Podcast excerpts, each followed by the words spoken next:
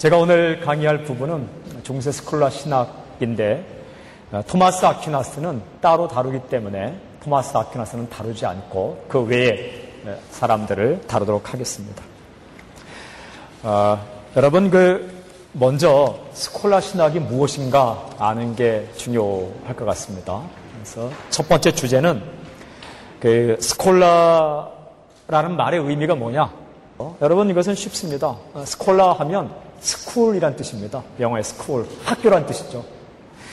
어, 유럽 시대에 각지에 수도원 학교가 생겨나게 되었습니다. 그러니까 그 당시에 유명한 신학자들은 수도원 학교의 교장입니다. 또 수도원 학교의 학자들. 어, 오늘날 말하면 영성과 지성을 겸비한 사람이다라고 말씀하면 됩니다.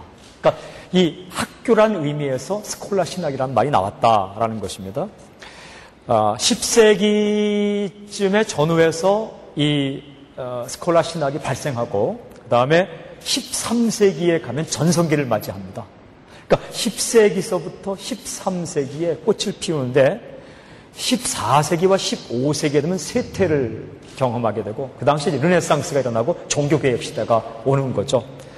아, 그래서 이 안셀름 같은 사람은 11세기에 아주 꽃을 피우게 됩니다. 12세기엔 최고봉인 다른 사람이 나오지만 그래서 학교를 중심으로 진행된 학문이 스콜라 신학이다. 그런데 제가 다른 역사책을 읽어보니까 물론 학교 수도원만을 중심으로 이루어진 게 아니더라고요. 그 당시에도 인기 강사가 있었는가 봐요.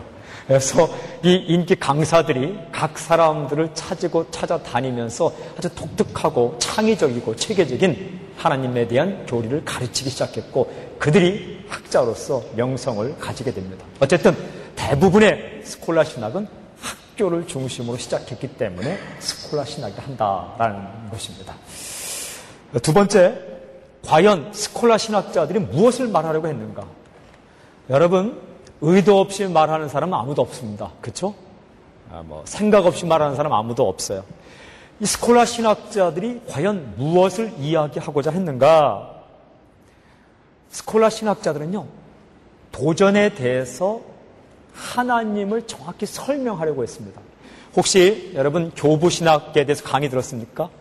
이단들이 있었고 이단들의 공격에 대해서 정확하게 대답하려고 했던 것이 교부 신학들의 핵심입니다. 그러면 중세 스콜라 신학은 무엇에 대한 도전에 대한 응답인가? 그것은 거대한 세계관입니다. 어떤 세계관? 이성주의. 어떤 세계관? 자연주의. 하나님 없이도 인생을 알 수 있다는 사상. 신에 대한 생각 없이도 세계 만물에 대한 이치를 알 수 있다는 이 세계관, 거대한 세계관의 도전에 대해서 하나님과 인간 세계에 대한 정확한 것을 믿음의 근거에서 설명하려고 했던 노력이 스콜라 신학입니다. 그러니까 스콜라 신학은요, 굉장히 믿음 있는 자들의 학문입니다. 우리가 이제 스콜라 신학하면 대부분 딱딱하다, 어렵다, 좀 문자에 치우친다 이런 느낌을 가질 수 있겠지만 스콜라 신학은 하나님을 제외하고 이 인간 세계와 세상에서 이해하고자 하는 거대한 세계관의 공격에 맞서서 하나님의 근거에서, 믿음의 근거에서, 성경의 근거에서 인생과 세계를 설명하려고 했던 위대한 노력이다라고 생각하면 됩니다. 오늘날도 마찬가지겠죠. 여러분, 오늘날도 하나님을 제외한 이 세계관이 우리를 공격합니다. 오늘날도 하나님을 제외한 인생관이 우리를 공격합니다. 상담학의 분야에서도 하나님을 제외한 상담학, 사회학에서도 하나님을 제외한 사회학들이 공격합니다. 그런 공격에 맞서서 하나님에 대한 믿음과 성경, 하나님 말씀 성경에 근거한 인생관, 역사관, 사회관, 자연관을 잘 설명해서 논증하고 이해시키고 설득하려고 했던 것이 스콜라 신학이다. 저는 이런 의미의 스콜라 신학에 박수를 보내고 싶습니다. 그래서 강의에 앞서서 이전에 우리를 우리 먼저 살았고 이런 아주 두꺼운 책들을 썼지만은 그들에게 한번 그들의 노력에 대해서 박수를 한번 치고 시작했으면 좋겠습니다. 어, 마지막 부분에 제가 말씀드리겠지만 이런 학자들이 필요합니다. 세계관, 하나님을 제외한 세계관들의 공격에 대해서 하나님 성령님 성경에 근거한 그리고 설득력이 있는 그리고 영향력이 있는 그런 학문들을 만드는 노력이 필요합니다. 그리고 그런 다음 세대를 길러내겠죠. 그런 노력의 결과물이 스콜라 신학이다라는 것이고 세 번째 그러면 스콜라 신학자들은 이것을 어떻게 진행하여 갔는가? 여러분 스콜라 신학자들은 그냥 무턱대고 이걸 진행하지 않았어요. 그냥 예, 스콜라 신학자들은 두 가지 큰 축을 가지고 진행합니다. 하나는 아우구스티누스. 우리가 보통 어거스틴이라 하는 아우구스티누스. 아우구스티누스는 위대한 교부이며 또한 위대한 신앙인입니다. 아우구스티누스라는 하나의 축과 또 하나의 축은 아리스토텔레스라는 축을 가지고 학문을 진행해 갑니다. 아리스토텔레스에게는 논리를 배웁니다. 논리학, 변증, 변증이란 자신이 생각하는 바를 논리적으로 잘 설명하는 것, 변증법을 배워옵니다. 그리고 이 아우구스티누스에게서는 믿음에 근거한 신앙을 배워옵니다. 그래서 아우구스티누스라는 위대한 교부에게서 신앙을 가져오고 또 신앙뿐만 아니라 아우구스티누스는 논리적인 사람입니다. 그에게서 믿음의 논리학을 가져오며 아리스토텔레스에게서는 사람들에게 설득력 있게 전달되는 논리와 변주법을 가지고 와서 진행합니다. 그러나 여러분 꼭 한 가지 기억할 것은 모든 스콜라 신학자들의 생각이 다 공통적인 거 아닙니다. 굉장히 다양합니다. 어, 제가 이 스콜라 신학자들 다시 읽다가 머리에 쥐나는 줄 알았습니다. 한마디로 줄일 수 없는 다양성이 존재하는데 그러나 중요한 공통점이 있어요. 스콜라 신학의 공통점, 다양하지만 중요한 공통점, 즉 스콜라 신학의 핵심이 무엇인가? 네 번째는 스콜라 신학의 핵심이 무엇인가? 스콜라 신학의 핵심은 한 줄에 요약될 수 있습니다. 한번 따라해 볼까요? 나는 하나님과 영혼을 알기를 원합니다. 이 한마디에 스콜라 신학의 핵심이 들어 있습니다. 하나님을 알고 싶고 인간을 알고 싶다. 이것이 스콜라 신학의 핵심입니다. 이 아우구스티누스의 독백을 꼭 한번 읽어보십시오. 솔리로키아라는 이 독백인데 참 재미있습니다. 아우구스틴의 독백은 어떻게 쓰여지냐면 자기가 질문하고 자기가 대답합니다. 그래서 너는 무엇을 원하느냐? 나는 알기를 원합니다. 무엇을 알기를 원하느냐? 하나님을 알고 인간을 알기를 원합니다. 이런 식으로 독백, 독백은 홀로 모노가 아니라 스스로 질문하고 스스로 대답하는 형식으로 되어 있습니다. 조금 이따 읽게 되겠지만 안셀름의 꾸르데우스 호모 하나님은 왜 인간이 되었는가도 그런 형식을 쓰, 찾아 쓰고 있어요.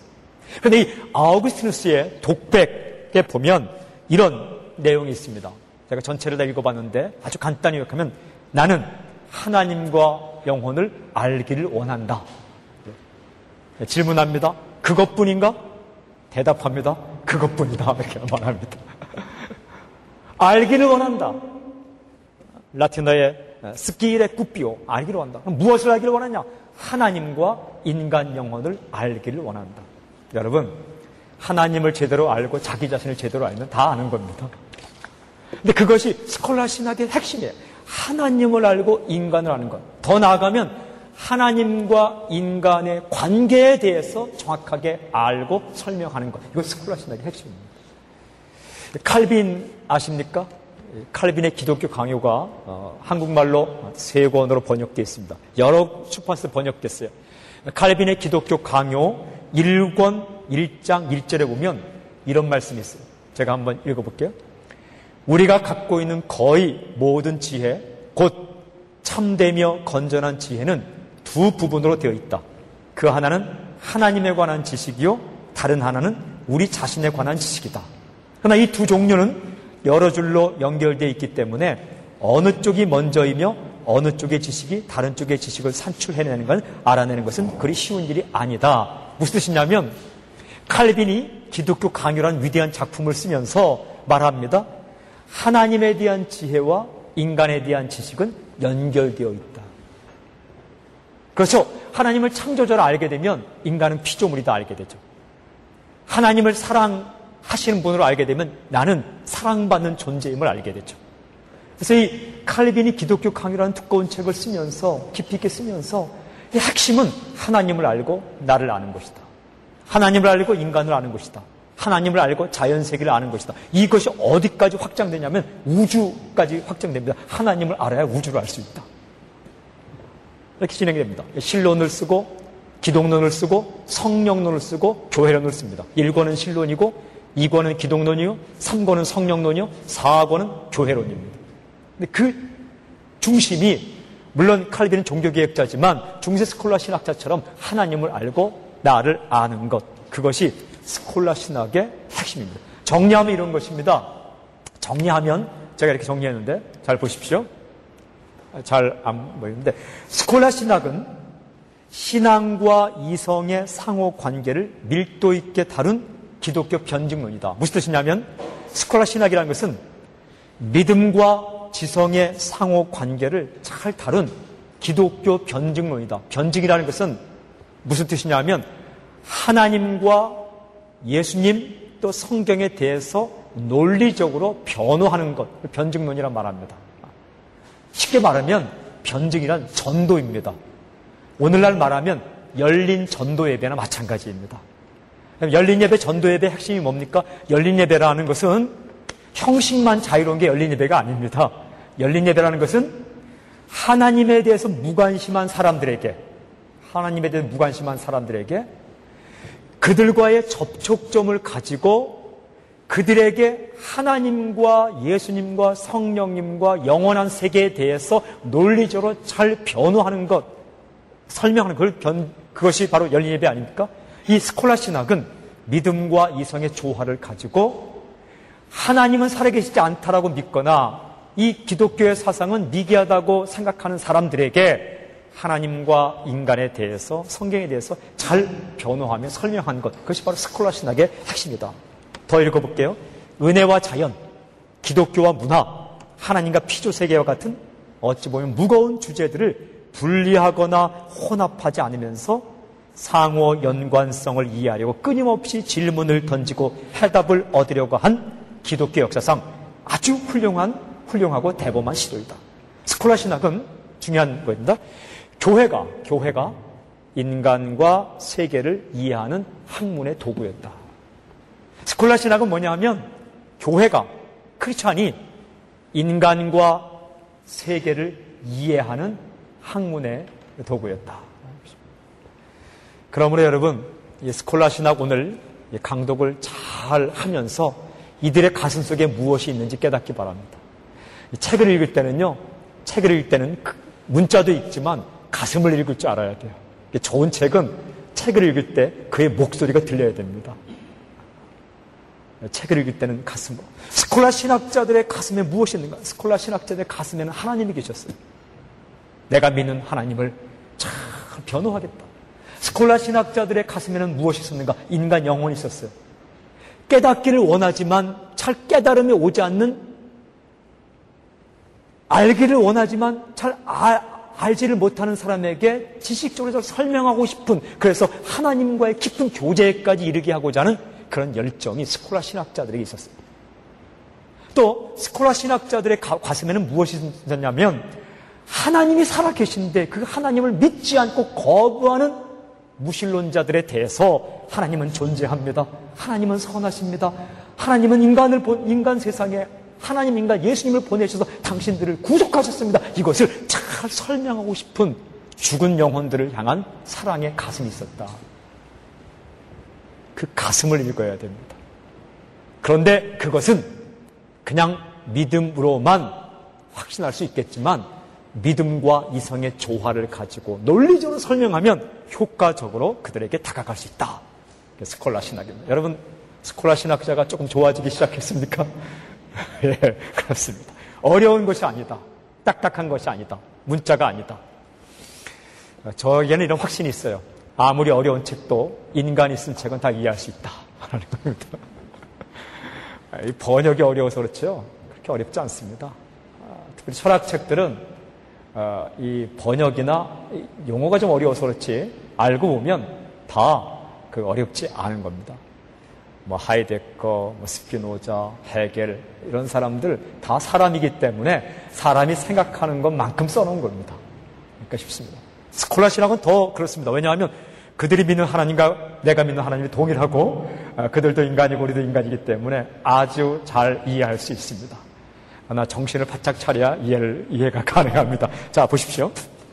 그래서 저는 오늘 세 신학자를 다루고자 합니다. 첫 번째는 11세기에 스콜라 신학의 전기를 마련한 캔터버리의 안셀름. 이 캔터버리의 안셀름은요, 스콜라 신학의 아버지라고 부릅니다. 두 번째 사람은 어, 피에트로 롬바르트 이 사람은 12세기 스콜라 신학의 최고봉입니다. 또 한 사람은 보나벤투라 이 사람은 13세기 스콜라 신학의 완성을 가져옵니다. 물론 더 위대한 신학자가 토마스 아퀴나스가 있지만 오늘 우리의 강의에서는 토마스 아퀴나스는 제외되고 따로 다루 아마 이미 다뤘을 것입니다. 그래서 세 신학자 켄터버리 안슬름, 피에트로 롬바르토, 그 다음에 보나벤투라 아, 이세 사람에 대해서 다루기를 원합니다. 자 이제 첫 번째 캔터버리의 안셀름 이그 신학자들 이야기할 때는요 자기 출신 지와 그 다음에 이름을 항상 같이 말합니다. 뭐 피터 롬바르트 하면 피터가 이름이고 롬바르트는 출신지입니다.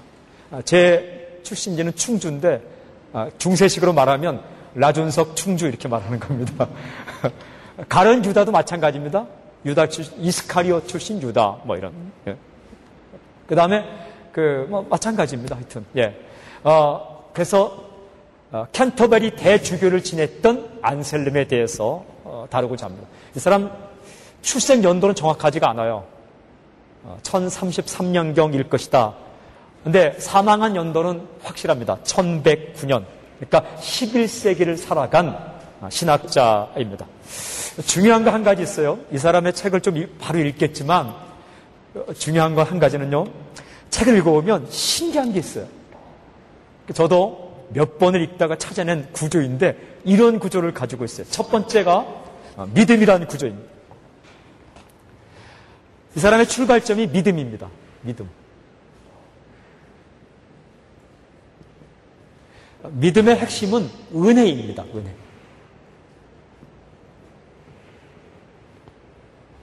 출발점이 믿음이에요.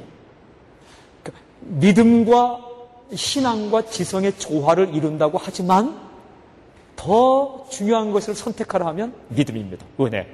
그러니까 믿음에서 그냥 나가지 않고 무엇을 거치냐 하면 이해를 거칩니다. 이해.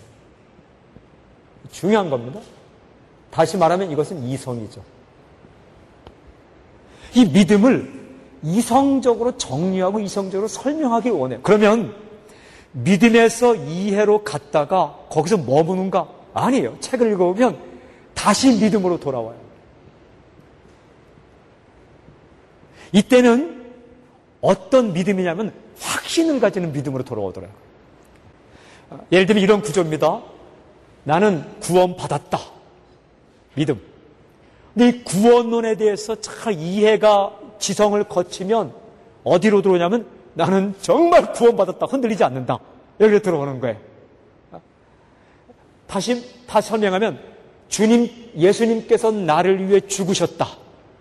믿음이 있어요. 근데 그 예수님의 죽음이 내 인생과 어떤 관계를 맺는가를 잘 지성적으로 설명하고 난 다음에는 회의로 빠지는 것이 아니라 다시 예수님은 나를 위해 죽으셨다. 확신으로 돌아오는 구조를 가지고 있습니다. 그러니까 언어의 느낌을 살릴 수 없, 이렇게 살릴 수 있어요. 예수님은 나를 위해 죽으셨다. 그러다가 이해를 거치면 예수님은 나를 위해 죽으셨다. 이런 느낌입니다. 굉장히 달라요. 그 다음에 어디로 가냐면 이것이 확증으로 갑니다. 확증. 이것은 이 안셀름의 책을 읽다 보면 아주 보석처럼 나오는 부분이 있는데 그 부분은 성경에 의해서 확증을 받아야 된다 이렇게 됐습니다. 성경. 그 다음에 중요한 단계가 있는데 이 부분은 책에서 많이 빠져 있어요. 근데 제가 이 책을 읽으면서 어떤 단계냐 하면 고백이 나옵니다. 고백. 갑자기 안셀름이 믿는 바를 이해를 거쳐서 확신을 가지고 성경을 확증하는 순간 고백이 터져 나옵니다. 이 고백은 찬양입니다. 논리적으로 책을 쓰다가 갑자기 어느 대목, 저, 저 우리가 함께 읽을 거예요. 어느 대목에 가서 찬양을 합니다. 오, 하나님 아버지, 나는 당신을 사랑합니다. 진짜 찬양은 책상에서 책 읽다가 찬양이 터져 나오는 거예요. 이런 단계를 저는 이것을 믿음의 믿음과 이성의 선순환 구조다라고 제목을 붙이고 싶어요. 믿음과 이성의 선순환 구조. 어디 책에 있는 게 아니라 제가 몇 번을 읽으면서 보니까 이 구조를 가지고 있어요.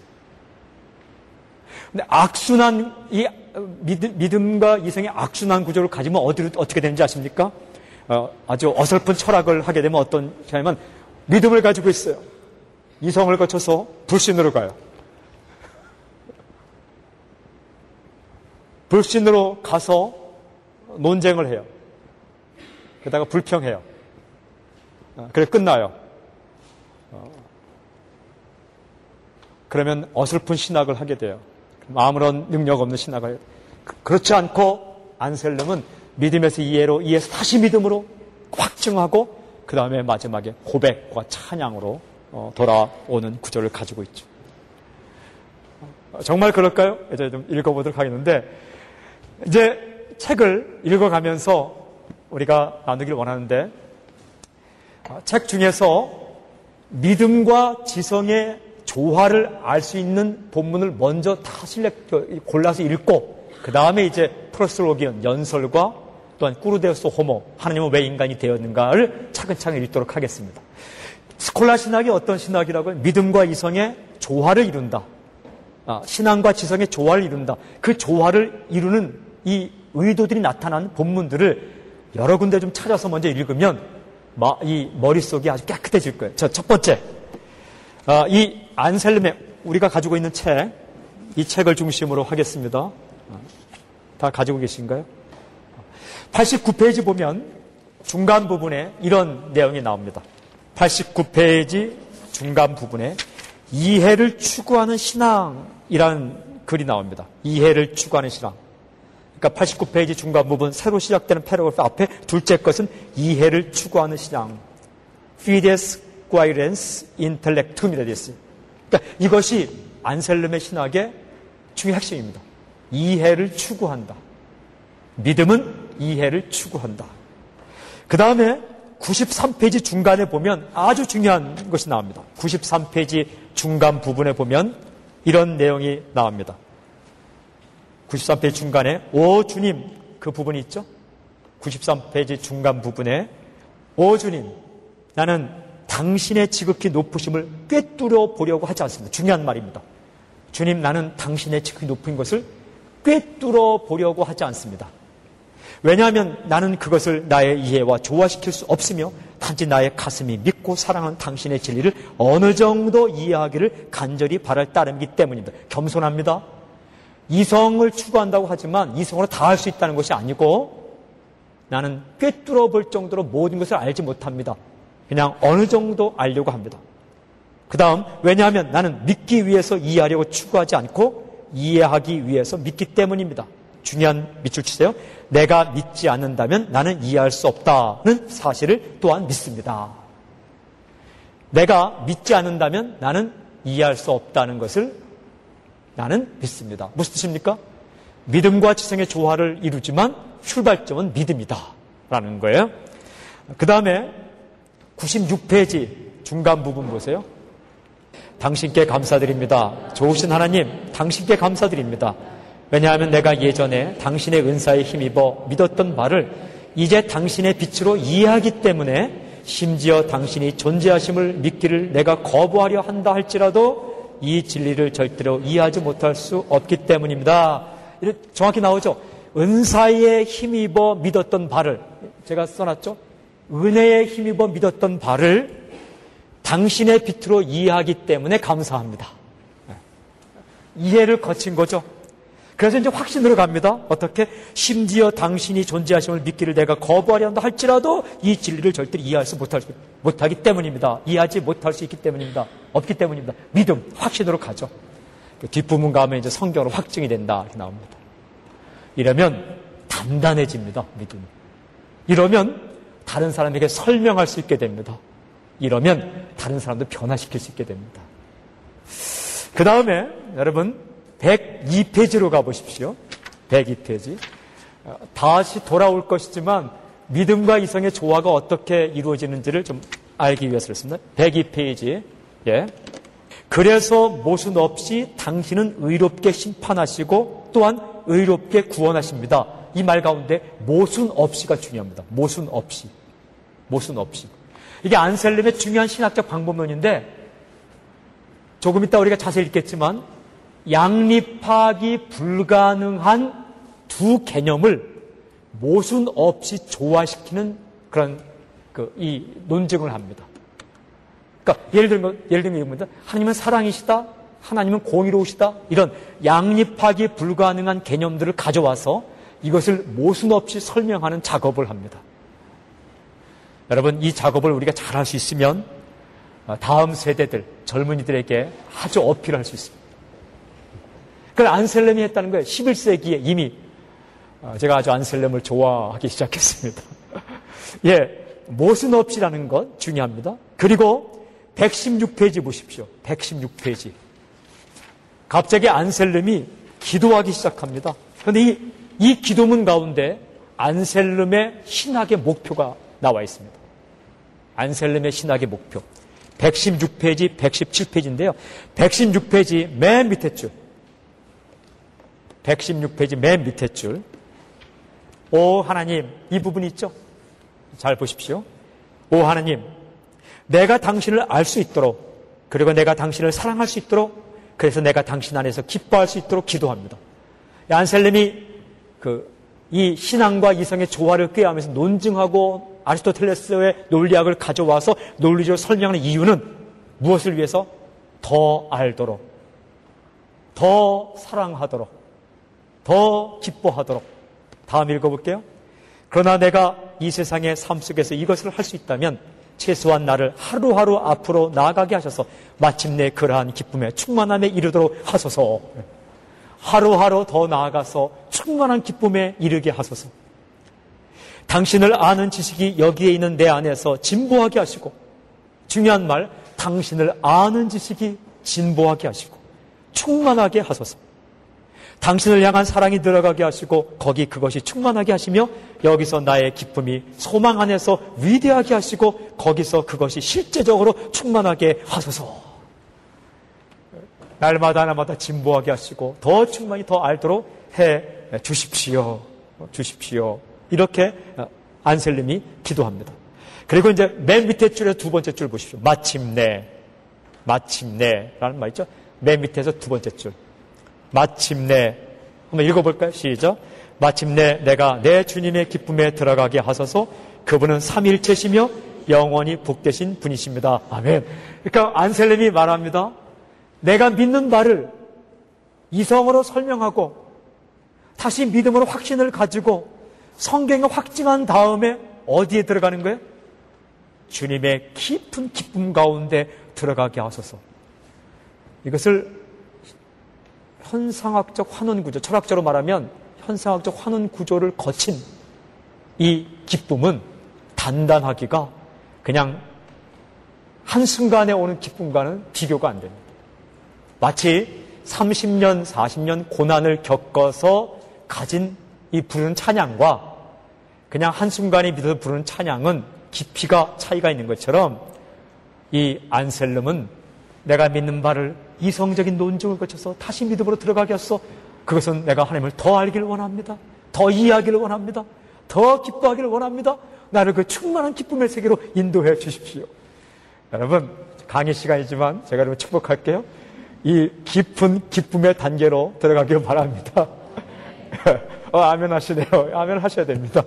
이 학문과 믿음은 다 연결되어 있어요.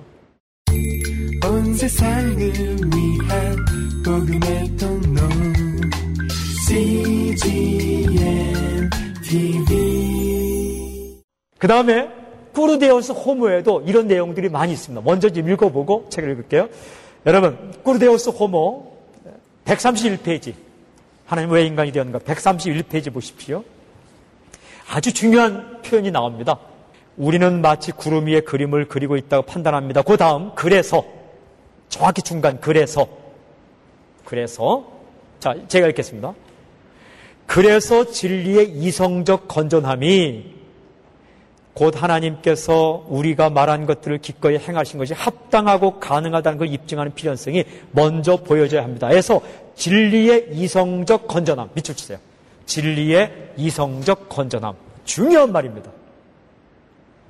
진리는 이성으로 볼 때도 건전하다 이런 뜻입니다. 굉장히 중요한 말이에요.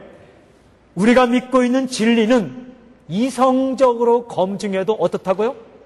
건전하다. 다르게 말하면 진리를 이성적으로 시험해도 어떻다고요? 무너지지 않는다. 이 확신이 안셀림의 확신입니다. 우리는 겁을 잘 먹죠? 우리가 믿고 있는 진리에 대해서 논의하고 이성적으로 설명하려고 하면 그러다가 회의로 빠질 거야. 믿음 다 팔아먹을 거야. 이런 생각을 했지만 안셀림의 확신이 있어요. 진리가 진리라면 이 성으로도 확실하다. 이게 스콜라 신학자 안셀림의 확신. 굉장히 많이 나옵니다. 진리가 진정한 진리라면 논리적으로도 확실하다. 진짜 진리는 논리와 반대되지 않는다. 아, 제가 이, 이것이요, 사도 바울의 확신과도 같아요. 사도 바울은 말이에요. 이 십자가의 도가 미련하게 보일지라도 구원을 얻는 우리에게는 하나님의 능력이라 말하죠. 어떤 사람은 이렇게 생각해요. 십자가의 도는 미련한 것이다. 그렇게 말하는 성경이 없어요. 십자가의 도는 믿지 않는 사람에게는 미련하게 보이지만 십자가의 도는 논리적으로도 지혜적으로도 확실한 거다. 이게 성경의 증언입니다. 전도할 때 내가 하는 말이 논리적으로 말도 안 되지만 그냥 믿으면 구원받을 거야. 틀린 얘기입니다.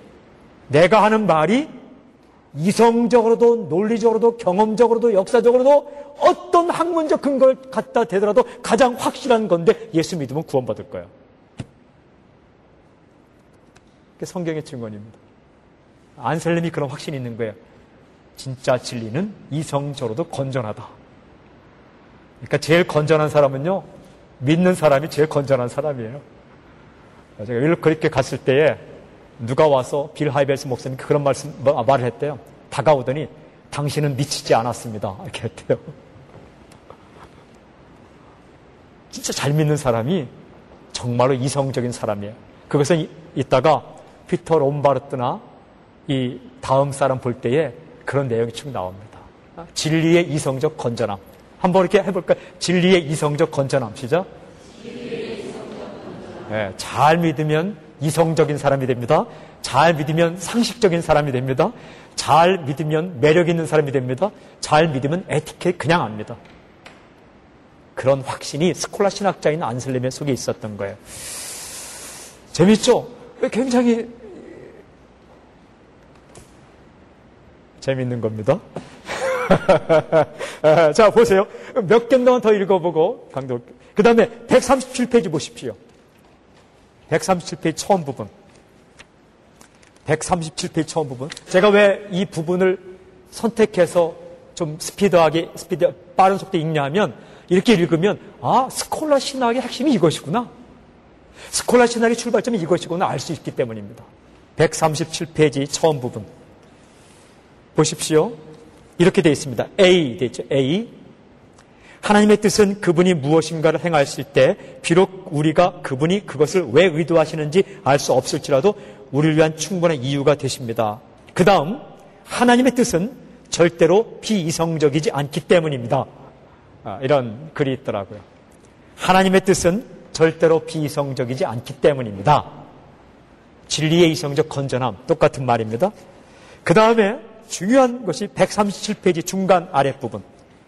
137페이지 중간 아랫부분. 밑에서 하나, 둘, 셋, 넷, 다섯, 여섯, 일곱째 줄.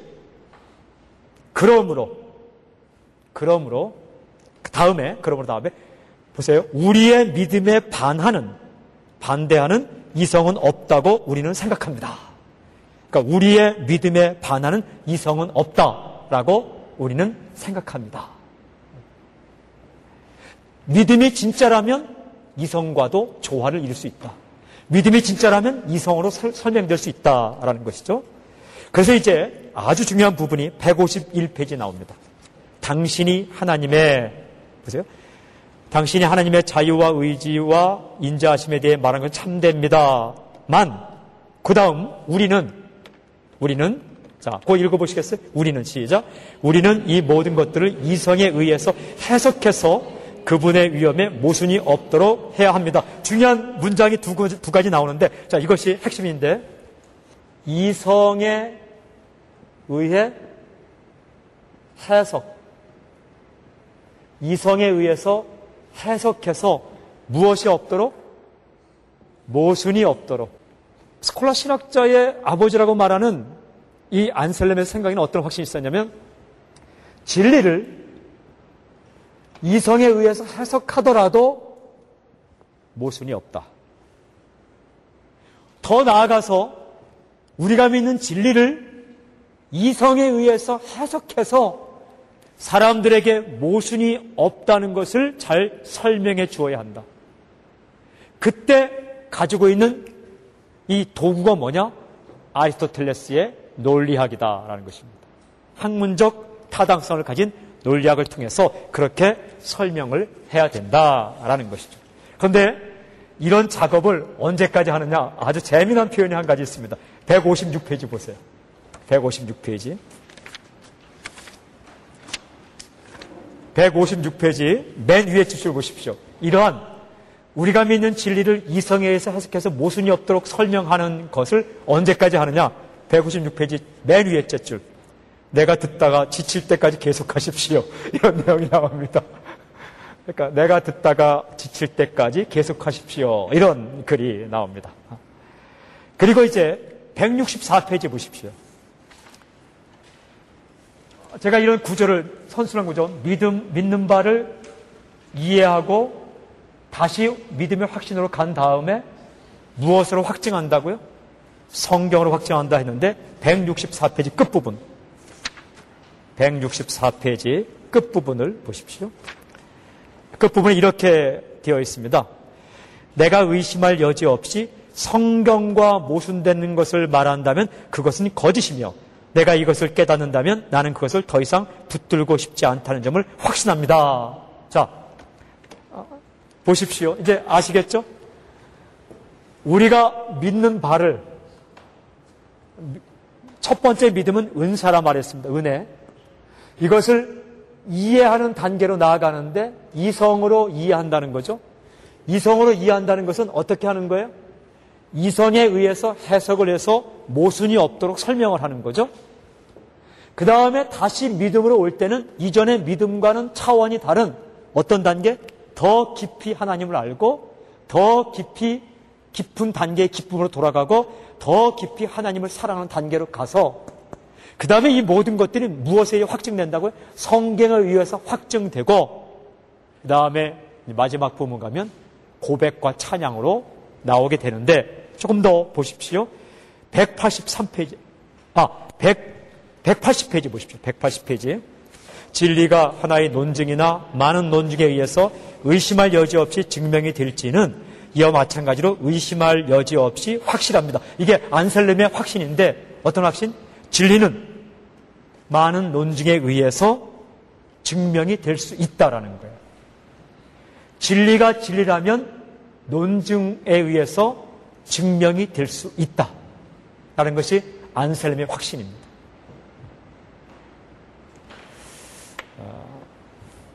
그 다음, 이런 중요한 질문 한 가지 있어요. 이제 봐, 보세요. 진리는 이성에 의해서 논증될 수 있다. 그리고 진리가 이, 성에서 논증될 때 더 깊은 확신을 가지고 있다. 이 과정을 거칠 때에 그러면 중요한 질문 한 가지 있어요. 스콜라 신학자들의 이 근본 생각. 인간 이성만으로 가능한가? 굉장히 중요한 질문입니다. 중세 스콜라 신학을 이해하는 데서 가장 중요한 질문입니다. 인간 이성만으로 가능한가? 그렇지 않다고 말해요. 그, 이것은 아우구스티누스나 칼빈에게 나타나는데, 여러분, 100, 아, 183페이지 보세요. 중요한 문장입니다. 183페이지. 처음 부분. 위에서 하나, 둘, 셋, 넷째 줄. 그러나 이제 나 자신보다는 하나님을 신뢰함으로 중요한 겁니다. 내가 시작한 것을 시도할 것입니다. 그리고 나는 그분의 도우심으로 중요한 것입니다. 내가 할 수 있는 것을 할 것입니다. 그러나 너무 길고 계속적인 논증을 제시함으로써 이것을 읽기를 원하는 어떤 사람에게 실증을 불러일으키지 않기 위해서 중요한 거 있어요. 그러니까 진리를 이성으로 논증하지만 어떻게 한다고요? 하나님을 신뢰함으로 어떻게 한다고요? 하나님의 도우심으로 하는데 너무 길게 하면 사람들이 실증을 낼 것이기 때문에 나는 바로 시작하겠습니다. 이런 내용. 제가 서두에 말씀드렸죠.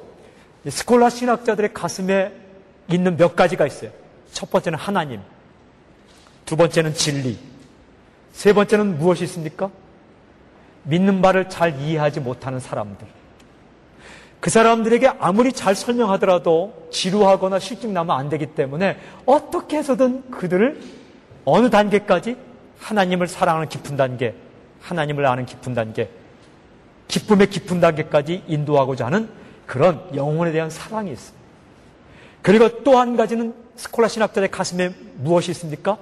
하나님의 존재를 믿지 않고 알지 못하는 비기독교인들, 이방인에 대한 사랑이 있었다. 그것을 믿는 바를 그냥 선포하면 믿지 못하기 때문에 믿는 바를 이성적으로 잘 설명하고 변증하면 그들도 신앙의 단계로 오겠다라는 확신과 사랑에서 시도한 것이 바로 스콜라 신학이고 믿음과 이성의 조화를 이루고 자연과 은혜, 신앙과 지성의 조화를 이루고자 시도했던 이 위대한 시도가 바로 스콜라 신학이다라는 겁니다. 한 두세 군데만 더 읽고 있습니다. 어, 또 중요한 부분이 있습니다. 또 중요한 부분이 있어요.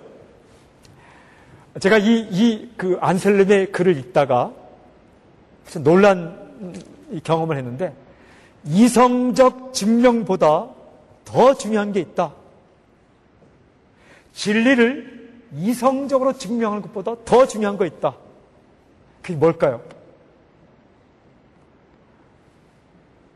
이제 다시 이 책을 다시 읽겠지만 지성과 이 그 이성 아, 신앙의 조화를 이루는 부분만 뽑아서 지금 읽고 있는데 진리를 이성적 증명 이성적 증명하는 것보다 더 중요한 거 있다. 중요한 게 뭐냐면 삶으로 증거하는 것이 더 중요하다 이렇게 말합니다. 그 내용이 201페이지 끝부분에 있어요. 201페이지 끝부분. 그래서 섣불리 스콜라 신학은 머리를 아프게 하는 학문이다. 스콜라 신학은 이성만을 강조하는 학문이다. 스콜라 신학은 우리의 삶과 관계없는 사변적인 학문이다. 스콜라 신학은 형이상학적인 학문이다. 라고 말하면 안 됩니다. 스콜라 신학이 목표로 하는 것은 삶의 변화고 주님과의 더 깊은 교제고 하나님과의 더 위대한 관계인데 그것을 이성을 거치자는 것이지 거기서 머무는 것 아닙니다. 201페이지 끝부분을 보십시오. 아주 중요한 이 표현이 나옵니다. 끝부분. A 부분. A 부분에서 그분이 다른 사람들처럼 되시고 죄 없이 그들 가운데서 살아가신 것이 무엇보다도 합당하다는 것은 많은 다른 이유들이 있지만 이것들은 다른 경험에 앞선 이성적인 증명보다 그분의 삶과 행위들 속에서 그들이 더 쉽고 분명하게 볼 수 있는 것입니다. 그러니까 예수님을 변증할 때에 이성적인 증명으로 속죄론을 변증하죠. 그것이 하나님은 왜 인간이 되었는가? 꾸르데오스 호모의 핵심이에요. 예수님의 구속의 교리를 이성적으로 설명하는 것. 근데 그것보다 더 중요한 증거는 삶, 예수님의 삶과 그분의 행위 속에서 더 증거될 수 있다. 이런 표현법이 나옵니다. 조금 더 나아가서 이제 거의 이제 207페이지 보십시오. 207페이지. 그러나 어떤 근거로 인하여 불신자들에게 잘못되거나 불가능해 보이는 기독교 믿음의 측면들이 실제로 옳고 가능한지 당신이 내게 증명해 주길 부탁합니다. 중요합니다. 자, 보세요. 어떤 근거에 밑줄 치세요. 근거가 중요합니다. 논리적 근거. 논리적 근거에 의해서 불신자들에게 잘못되거나 불가능하게 보이는 기독교 믿음. 안셀름의 마음에는 거룩한 답답함이 있어요. Holy frustration. 거룩한 답답함. 그 뽀빠이 영화 보셨어요? 어, 뽀빠이의 애인이 누굽니까? 올리브죠. 올리브가 악당의, 악당 이름 잘 기억하는데, 올리브가 악당의 손에 붙잡혀가면 뽀빠이가 답답함을 느낍니다. 화가 납니다. 그때 뽀빠이가 먹는 게 시금치입니다. 도저히 참을 수 없어 하고 시금치 먹으면 힘이 생깁니다. 그래서 어, 자신의 애인을 어, 구해옵니다. 그때 뽀빠이 마음 가운데 있던 것이 거룩한 답답함입니다. 나의 애인이 붙잡혀가는. 근데 이 안셀름의 중세 스콜라 신학자들의 마음 가운데 있었던 게 거룩한 답답함이에요. 무슨 뜻이냐면 불신자들이나 불신자들이 믿음의 도리가 잘못되었다. 비논리적이다. 그리고 불가능하다. 그 이 믿음의 진리는 이 비이성적이다. 라고 말하는 것에 대해서 거룩한 답답함이 있어요. 그래서 안셀렘의 마음은 확신이 있었는데 믿음의 진리가 진리라면 그것은 이성적으로 논증될 수 있다. 진리가 진정 진리라면 그것은 이성에 의해서도 반, 반드시 증명될 수 있다. 우리가 계속 읽었던 것처럼 확신을 가지고 근거를 제시하면서 나아가는 거죠. 그 근거를 제시할 때 그 학문적인 틀이 무엇이냐? 아리스토텔레스의 논리학입니다. 아리스토텔레스의 변증법입니다. 그래서 아리스토텔레스의 논증법을 가지고 아우구스투스의 신앙, 그가 가졌던 교부가 했던 신앙을 여러 근거들, 확실한 근거를 가지고 불신자들에게 이것은 비이성적이 아니다. 이건 불가능한 일이 아니다. 이 기독의 믿음의 측면들을 변증하는 거죠. 그래서 기독, 이 스콜라 신학의 핵심은 기독교 변증론입니다. 좀 더 보십시오. 실제로 옳고 가능한지 당신이 내게 증명, 증명하는 거죠. 다음, 나는 믿음 안에 세워지기 위해서 부탁하는 것이 아니라 내가 이미 붙잡고 있는 진리 그 자체를 이해함으로써 기쁨을 누리기 원하는 것입니다. 제가 말씀드렸죠? 이미, 이미 믿고 있는 것을 잘 이해하기 위해서 내가 부탁드립니다. 근데 믿고 있는 것을 이해하면 어디로 간다고요?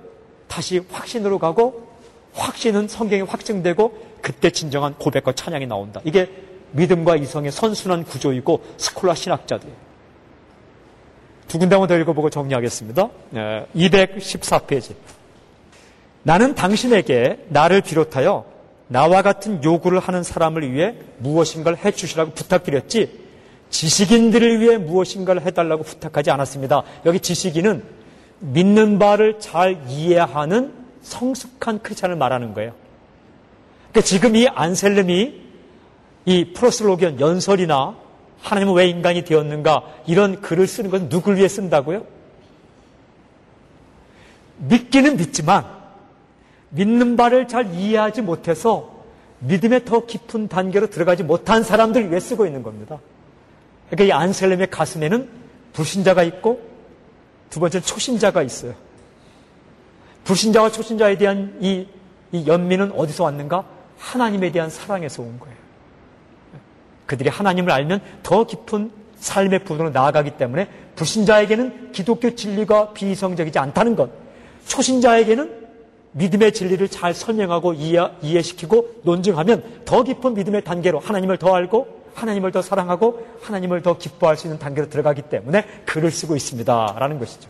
예, 예 그 다음에 좀 더 보십시오. 그래서 그렇다면 내가 우리의 능력의 더딤과 두남에 맞는 질문들을 할 때 당신이 그렇게 하면서 시작하셨던 것처럼 나를 참아주시고 나와 그들이 비록 아이와 같이 밑줄 세 유치한 질문을 하더라도 우리들에게 만족함을 주시길 바랍니다. 유치한 질문을 하더라도 잘 설명해 주십시오. 이런 것이 스콜라 신학의 가슴이에요, 가슴. 음, 가슴. 예, 219페이지 끝부분. 자, 이제 중요한 부분에 또 다다랐어요. 이게 스콜라 신학을 한마디로 믿음과 이성의 조화를 이룬다. 이성으로 믿음을 논증한다. 여기서 끝나면 안 돼요. 중요한 부분이 한 가지 있는데 그럼에도 불구하고 이해할 수 없는 부분은 남겨져 있다는 것을 고백합니다. 이게 스콜라 신학의 아주 중요한 부분이에요. 대부분의 책에서 빠져 있어요. 믿는 바를 이성으로 논증하지만 그러나 어떤 부분은 하나님의 영역으로 남겨진 부분이 있다라는 부분이 나와요. 219페이지, 아, 아, 219페이지 끝부분에 보세요. 밑에서 세 번째 줄. 그러나 하나님께서는 인간의 이성이 이해할 수 없는 것을 하실 수 있다는 전제로 우리가 말한 그것 외에 다른 방법들을 우리가 아마도 부정할 것이라고 생각하지 않습니다. 이 부분이 굉장히 중요한데 하나님께서는 인간이 이성의 인간의 이성이 이해할 수 없는 것을 하실 수 있다는 전제가 있다는 거예요. 그러니까 대전제는 무엇이냐면 하나님은 인간의 이성을 넘어선다는 하나님의 하나님은 신비는 신비는 이성을 초월한다는 대전제가 있습니다. 또 하나의 대전제는 무엇입니까? 진리가 진리라면 이성으로 논증될 수 있다. 그럼, 그럼에도 불구하고 이성으로 논증될 수 없는 부분이 있다. 이 부분은요, 칼빈에게서 나오고 루터에게서 잘 나옵니다. 루터의 책을 직접 읽으면 루터가 말한 유명한 말이 있습니다. 루터가 말한 유명한 말이 어떤 말이냐면 Let God be God 이런 말이 있습니다. 하나님을 하나님 되게 하라 이런 말이에요. 루터가 학문을 하고 종교개혁을 하고 모든 거 하지만 하나님만이 하실 수 있는 영역이 있다는 것입니다.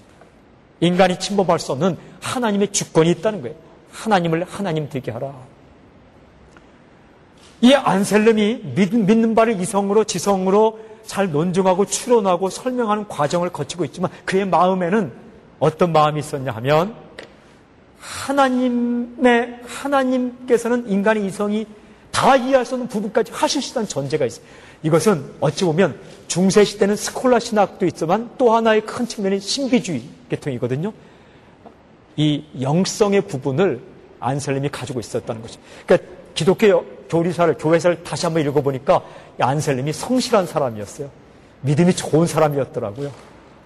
예, 믿음도 좋고 학문석도 있던 사람들. 이 부분은 절대로 이 사람이 거부하지 않았다. 좀 더 보세요. 굉장히 겸손한 태도를 말하는데 226페이지. 나 자신의 어쩌면 유한한 능력이 이해할 수 있는 것보다 그러니까 유한한 능력을 가지고 있다는 거예요. 이 진리에 대한 더 나은 보다 훌륭한 추론들이 있을 것이지만 이제 적어도 작은 작은 방법으로는 당신의 질문에 대답했다고 나는 생각합니다. 이게 무슨 뜻이에요? 나는 유한한 능력을 가지고 있고 또 한 가지 뭐예요? 내가 논증하는 추론하는 방법은 여러 종류의 추론 방법 가운데 한 가지에 불과합니다. 라는 아주 겸손한 태도를 이 가집니다. 그리고 이제 마지막 부분 이제 229페이지 보세요. 229페이지 중간 부분. 우리가 이성으로 발견했다고 생각하는 것이 진리의 증언에 의해서 확증된다면 우리는 이것을 우리 자신에게로 돌리지 말고 영원토록 복되신 하나님께 돌려야 합니다. 진리의 증언에 의해서 확증돼 있죠. 진리의 증언이 뭡니까? 앞부분을 읽지 않았지만 성경을 말합니다. 그러니까 우리가 이성으로 발견한 것을 진리의 증언에 확증한다. 자, 이제 제가 다시 한번 요약하고 좀 쉬도록 하겠습니다. 네, 보십시오. 이렇게 정리합니다. 스콜라 신학은 스콜라라는 뜻은 학교라는 뜻입니다. 스콜라 신학이 왜 시작됐냐 하면 하나님을 모르는 사람들이 하나님을 제외한 세계관을 가지고 기독교를 공격합니다. 하나님을 모르는 사람들이 하나님을 제외한 인생관을 가지고 인간관을 가지고 공격합니다. 하나님 없는 신론, 하나님 없는 인간론, 하나님 없는 세계론, 하나님 없는 역사관을 가지고 공격할 때에 이 마음 가운데 하나님을 제대로 믿는 사람들이 그런 세속적인 세계관이나 역사관이나 인간관에 대해서 가만히 있을 수 없기 때문에 그들이 변증, 하나님에 대한 진리, 이 성경의 진리가 옳다는 것을 이성적으로, 지성적으로 논증하는 그런 노력을 하게 되는 그것이 바로 스콜라 신학의 핵심입니다. 논증할 때에 그냥 논증하면 안 되기 때문에 철학자들이 하나님을 모르는 사람들이 써, 쓰는 논리적인 근거, 특히 아우구스티누스, 아, 아리스토텔레스의 논리학적인 그 방법론 tool을 가지고 와서 변증하는 것, 그것이 스콜라 신학의 핵심입니다. 스콜라 신학자들의 책을 읽어보면 여러 단계가 있지만 안셀름의 책 가운데 나타나는 중요한 논리 구조가 믿는 바를, 믿음을, 이건 은혜입니다. 첫 번째 믿음은 은사입니다. 은혜입니다. 이것을 이해, 이해하는, 이성으로, 지성으로 이해하고, 이 단계가 논증하고, 추론하고, 설명하는 단계입니다. 그러면 다시 믿음으로 확신하게 되고, 이것을 방금 전에 읽었지만, 성경으로 확증하게 되고 확증하게 되면 마지막에 있는 것처럼 성삼이 하나님께 영광 돌립니다 하는 것처럼 고백이 나오고 찬양이 어, 나오는 거죠. 이런 구조를 가지고 누구를 가슴에 안고 불신자, 초신자들 그들을 향해서 신앙과 지성의 조화를 가지고 아주 뜨거운 열정과 학문적인 지성을 가지고 변증하고 변론하고 설명하고 설득하고 선포한 것이 스콜라 신학이다. 이 정도 스콜라 신학자들의 가슴 가운데 뜨거운 열정이 있었다면 정말 아주 훌륭한 이 시대에 기독교 변증론이 필요합니다. 그래서 저는 스콜라 신학자들을 이번 기회에 더 좋아하게 되었습니다. 그래서 이것이 바로 스콜라 신의 핵심이다. 간단히 요약하면 잘 이해가 안 됩니다. 그래서 중요한 부분들을 다 하나씩 그 선택해서 읽어봤는데 그런 믿음을 그 이해를 가지고 이제 좀 쉬었다가 아, 이 안셀렘의 작품 플러스 로기온과 위대한 작품 꾸르데우스 호머를 차근차근 한번 읽으면서 설명하도록 하겠습니다.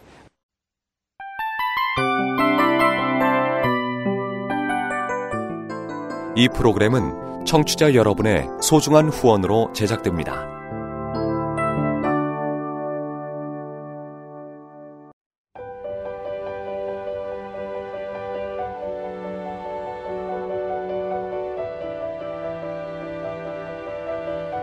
세상에는 수많은 교회들이 있지만 더 깊이 있는 말씀 강해를 찾기 위해 크기로만 교회를 선정하지 않습니다.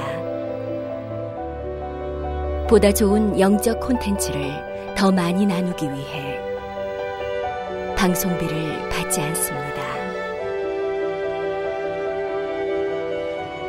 1년 365일 복음만 전하고 싶어서 우리는 광고를 하지 않습니다. 온누리의 복음을 땅끝까지 CGN TV와 함께 땅끝 성교사가 되주세요